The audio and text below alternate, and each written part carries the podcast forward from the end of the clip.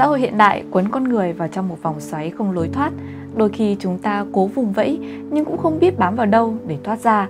Càng vùng vẫy thì lại càng trống rỗng, càng vùng vẫy thì lại càng thấy tuyệt vọng. Trong dòng tâm lý chung của thời đại ấy, Osho xuất hiện như một nhà hiền triết thấu hiểu. Từ những bài diễn thuyết của ông, nhiều người đã tìm ra được một chiếc phao cứu hộ để bám vào và quay trở về với chính mình.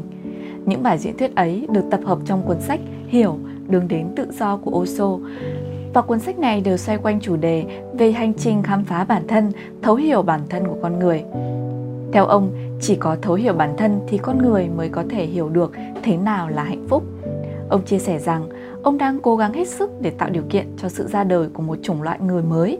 Ông thường gọi loại người mới này là Zopra Phật, là sự kết hợp giữa Zopra, tay chơi Hy Lạp, đại diện cho chủ nghĩa khoái lạc và sự an nhiên tự tại của Đức Phật Cổ Đàm. Theo Osho, cuộc gặp gỡ giữa Zopra và Đức Phật có thể cứu rỗi toàn nhân loại. Nó cũng có thể là dấu chấm hết của mọi tôn giáo. Nó là sự khởi đầu của một tinh thần tôn giáo mới, không cần đến tên gọi, không cơ đốc giáo, không do thái giáo, không Phật giáo. Con người khi ấy chỉ đơn giản là tận hưởng bản thân, tận hưởng vũ trụ bao la, nhảy múa với cây cối, vui đùa với sóng biển, thu nhặt vỏ sò không vì mục đích nào khác ngoài niềm vui thuần túy. Trong hiểu đường đến tự do, Osho nhấn mạnh rằng con người chúng ta là một trình thể thống nhất nên sự chú trọng vật chất không hề đối lập với tinh thần.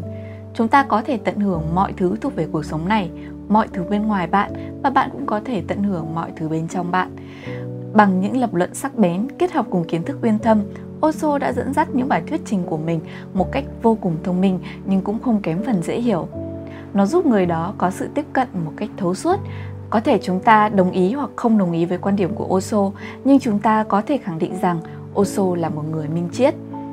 Ông đã và đang cống hiến tư tưởng của mình với khao khát dẫn dắt con người trở về chính mình, không bỏ mặc bản thân, không vọng tưởng hào nhoáng, không áp lực trở nên vĩ đại – Osho cũng chia sẻ rằng với bản thân ông, việc được trải nghiệm sự bình thường là điều hạnh phúc nhất. Trạng thái bình thường là trạng thái mà con người đạt được khi đã nhận ra sự duy nhất của bản thân trong mối kết nối hài hòa giữa vật chất và tinh thần. Lúc đạt được trạng thái này, đó cũng là lúc mà ta có thể sống cởi mở và vị tha, tử tế. Bản thân chúng ta thường tự hỏi tại sao cuộc sống dường như không có ý nghĩa và Osho đã hồi đáp rằng cuộc sống vốn không có ý nghĩa, con người phải tạo ra nó chỉ khi tạo ra nó bạn mới tìm thấy nó nó không nằm sẵn ở đó như một tảng đá. Nó phải được tạo ra như một khúc ca. Nó không phải là một vật thể, nó là một sự quan trọng được bạn tạo ra thông qua ý thức của mình. Ý nghĩa hay vô nghĩa đều phụ thuộc vào bản thân của chúng ta. Chúng ta chỉ cần hiểu.